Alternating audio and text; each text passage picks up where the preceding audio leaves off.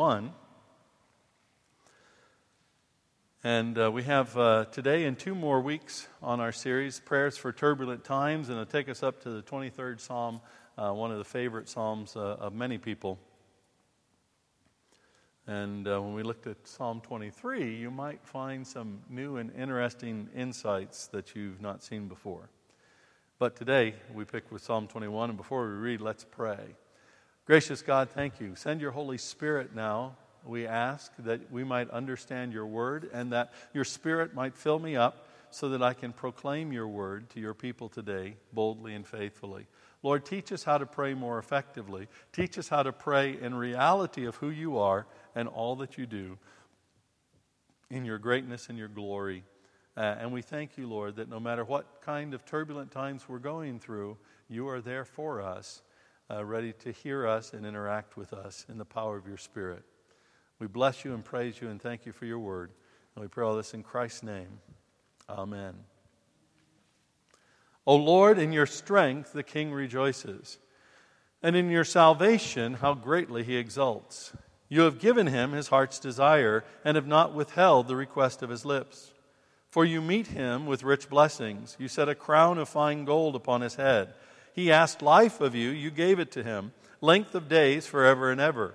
His glory is great through your salvation. Splendor and majesty you bestow on him.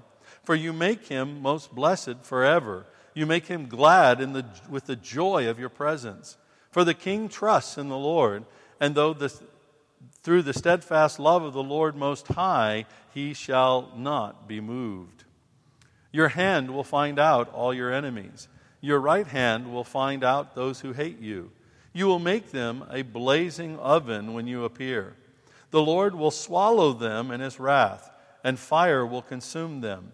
You will destroy their descendants from the earth, and their offspring from among the children of man.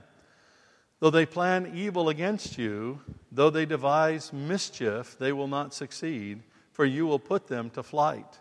You will aim at their faces with your bows. Be exalted, O Lord, in your strength. We will sing and praise your power. May God bless to us this reading from his holy word. I was just talking with somebody earlier today about uh, some turbulent times in the life of City Temple about uh, almost a decade ago now. It's uh, hard to believe that so much time has passed. And I remember something that the Lord said to me as we started into this time of turbulence what proved to be a much longer time of turbulence than even I expected it to be here at City Temple. The Lord told me three things. He said, Rod, stand, do not resign, and remember this is not your fight. Stand, do not resign, and remember this is not your fight. Uh, and, I, it's appropriate to remember that because today marks the 15th anniversary of my induction as pastor here at City Temple. So today, 15 years. It's hard to believe a decade and a half of my life has just flown away like that, uh, but indeed it has. And, uh, and I remember through those turbulent times, as I reflect back on that, it was fairly easy for me to remember the first two words stand. Uh, sometimes that was all I could do. Do not resign. Okay, that tied my hands. I couldn't run away like I so often wanted to. But it was that third one, remember this is not your fight, that I often forgot to my own harm. Now, there were a lot of times when I thought in the time of turbulence that this was a battle that I needed to fight. This was a battle that I needed to win. This was a battle that I had to develop the right strategies for, and I had to, to deal with uh, myself. And, uh, and every time that happened, every time I did that, every time I ventured down that pathway, and thankfully I never went too far down that pathway, but every time I took a step down that pathway, uh, it never worked out. Never once worked out. And I look back and I realize that I wasted hours and hours and hours and hours on something that made absolutely no difference to the outcome because I forgot what the Lord said. You know, and then times when we're in turbulence, it's very easy for all of us to fall in the same thing. You know, how many times do maybe we have relational problems and relational turbulence, and we think, I need to fix this, especially if you're a man. you know, you need to do this. Uh, I, I remember for years, you know, when Karen came to me to talk to me about things, I thought she was coming to talk to me so I could fix whatever she was talking about. And it took me a while to learn. Uh, actually, it, did, it, it, took her to look me in the eye, in the face, straight, say, Rod, held my face, focused it on her. I don't want you to fix this. I just want you to listen. And finally, I got the message. You know, it took a few times and a very sore head, but eventually, you know, I got the message. All I needed to do is listen uh, because my, my instinct as a man was to fix it. Or oh, we do this in the workplace. I mean, how many times have we dealt with uh, a boss or a coworker that has just been absolutely horrible? I mean, I know I have, and I work in a church. So if I've done that, I know that you have to uh, experience that as well. And the temptation is to think, I've got to fix this person. I got to find the right strategy. Uh, I can't tell you the number of conferences I've been to and the number of books that I've read about how to handle difficult people. And the thing you know that I've learned after dozens and dozens and dozens of hours of reading, of studying, uh, of listening, is that there's no real way to handle difficult people. The best you can do is deal with yourself because you can't fix somebody who's difficult. Uh, or we get into this, and this is what happens in American Christianity. Uh, American Christianity kind of has this, this idea uh, right now, and God's breaking this, by the way, off of American Christianity. But uh, American Christianity has this idea that, you know, we need as Christians to get politically active to fix our country by having the right government in place. Uh, and the way that God is trying to fix this, in part with this current election, is having two candidates that Christians in their right mind, neither of which they could really support.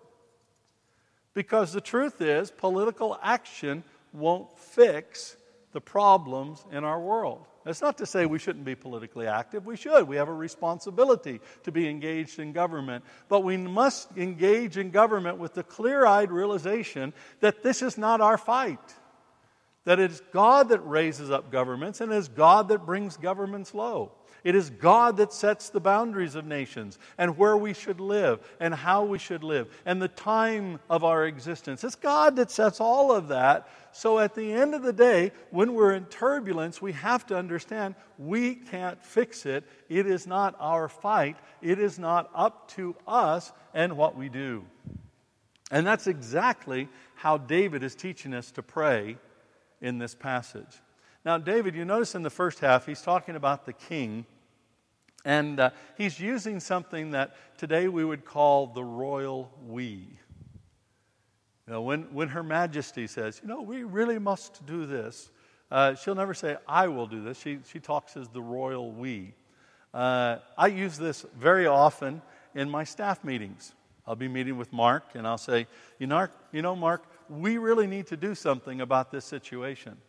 Now, Mark completely understands that when I say we really need to do something about this, that I mean he really needs to do something about this. And if he needs my advice and encouragement as he does what I want him to do about this, then he can come to me.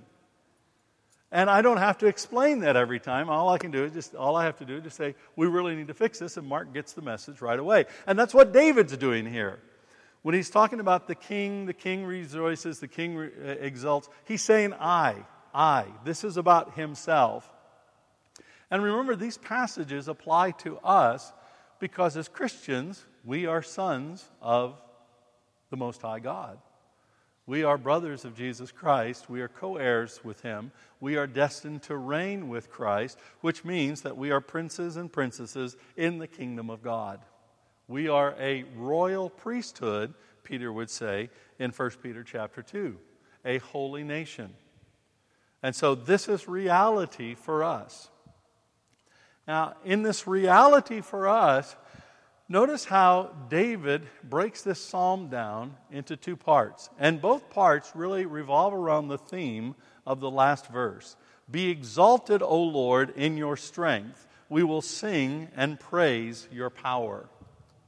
Be exalted, O Lord, in your strength. We will sing and praise your power. In other words, David is saying, God, it's all about you. It's about your strength, your power, your ability to get things done.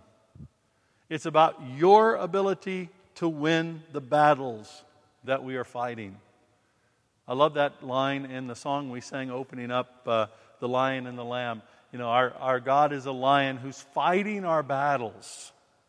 And there's a reality that Jesus is fighting our battles, that Jesus is engaged in the issues of the world around us, that God is engaged actively in our world in ways sometimes we don't perceive and often don't understand, but God's power is manifested, God's power is active, and that everything good, every blessing, every victory, every positive development comes by the power of God. And all the power of hell together ultimately cannot thwart the power of God. And so David is resting in this realization, saying, Be exalted, O Lord, in your strength we will sing and praise not only your name, not only your reputation, not only your character, but also your power. So, David in this psalm is grounding his prayer in a realization of God's power actively engaged in the world around him. And God's power is actively engaged to two separate ends, but they're related. The first end God's power is actively engaged on our behalf to bless us. God's power is engaged on our behalf to bless us. The first half of the psalm is dealing with this. The, in your strength the king rejoices, in your salvation how greatly he exults. You've given his heart's desire, not withheld the request of his lips. You meet him with rich blessings, uh, set a crown of fine gold. Uh, I asked you something, you gave it to me. I got length of days, long life. Uh, your glory is great in, in, through your salvation manifested in my life, and on and on and on, on the way down to verse 7. For the king trusts in the Lord, through the steadfast love of the Most High, he shall not be moved. And so David here is saying that God, your power is active in my life to bless me, to protect me, to provide everything good for me, to make your salvation manifested in my life. Doesn't matter the tumult that I'm going through, doesn't matter the turmoil I'm going through, doesn't matter what I'm seeing on my outward circumstances in a moment by moment realization or, or, or perspective, but I know the reality is that overall your power is at work on my behalf to bring blessing into my life so that as the king in David's case he can bless his people and so that in our case as sons and daughters of the most high God as princes and princesses in the kingdom of God we can bless the world around us in the name of God. And so God's power is actively at work and we need to acknowledge this day by day by day, especially in all the blessings we receive. That's why we give thanks at grace, uh, or say grace, as, as, we say often at, at meal times. We're acknowledging it's by God's power that this happens. That's why we're called to thanksgiving as a regular lifestyle, because it acknowledges that by the power of God, all of this comes to pass. But then that's not the only thing. There's a second way the power of God is at work, and that's in the second half of this psalm. He starts out in verse 8. Uh, or you will find out all your enemies. Your right hand will find out those who hate you. You will make them as a blazing oven when you appear, and on and on. What he is saying here is not only is God's power active for our blessing, but God's power is also active in the battles that we face. God's power is active for our protection.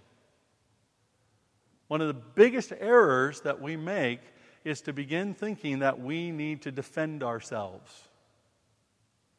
Yet self defense is something that we all do rather instinctively. Somebody misrepresents something we say, we want to correct them. Somebody says something that hurts us, we want to attack them.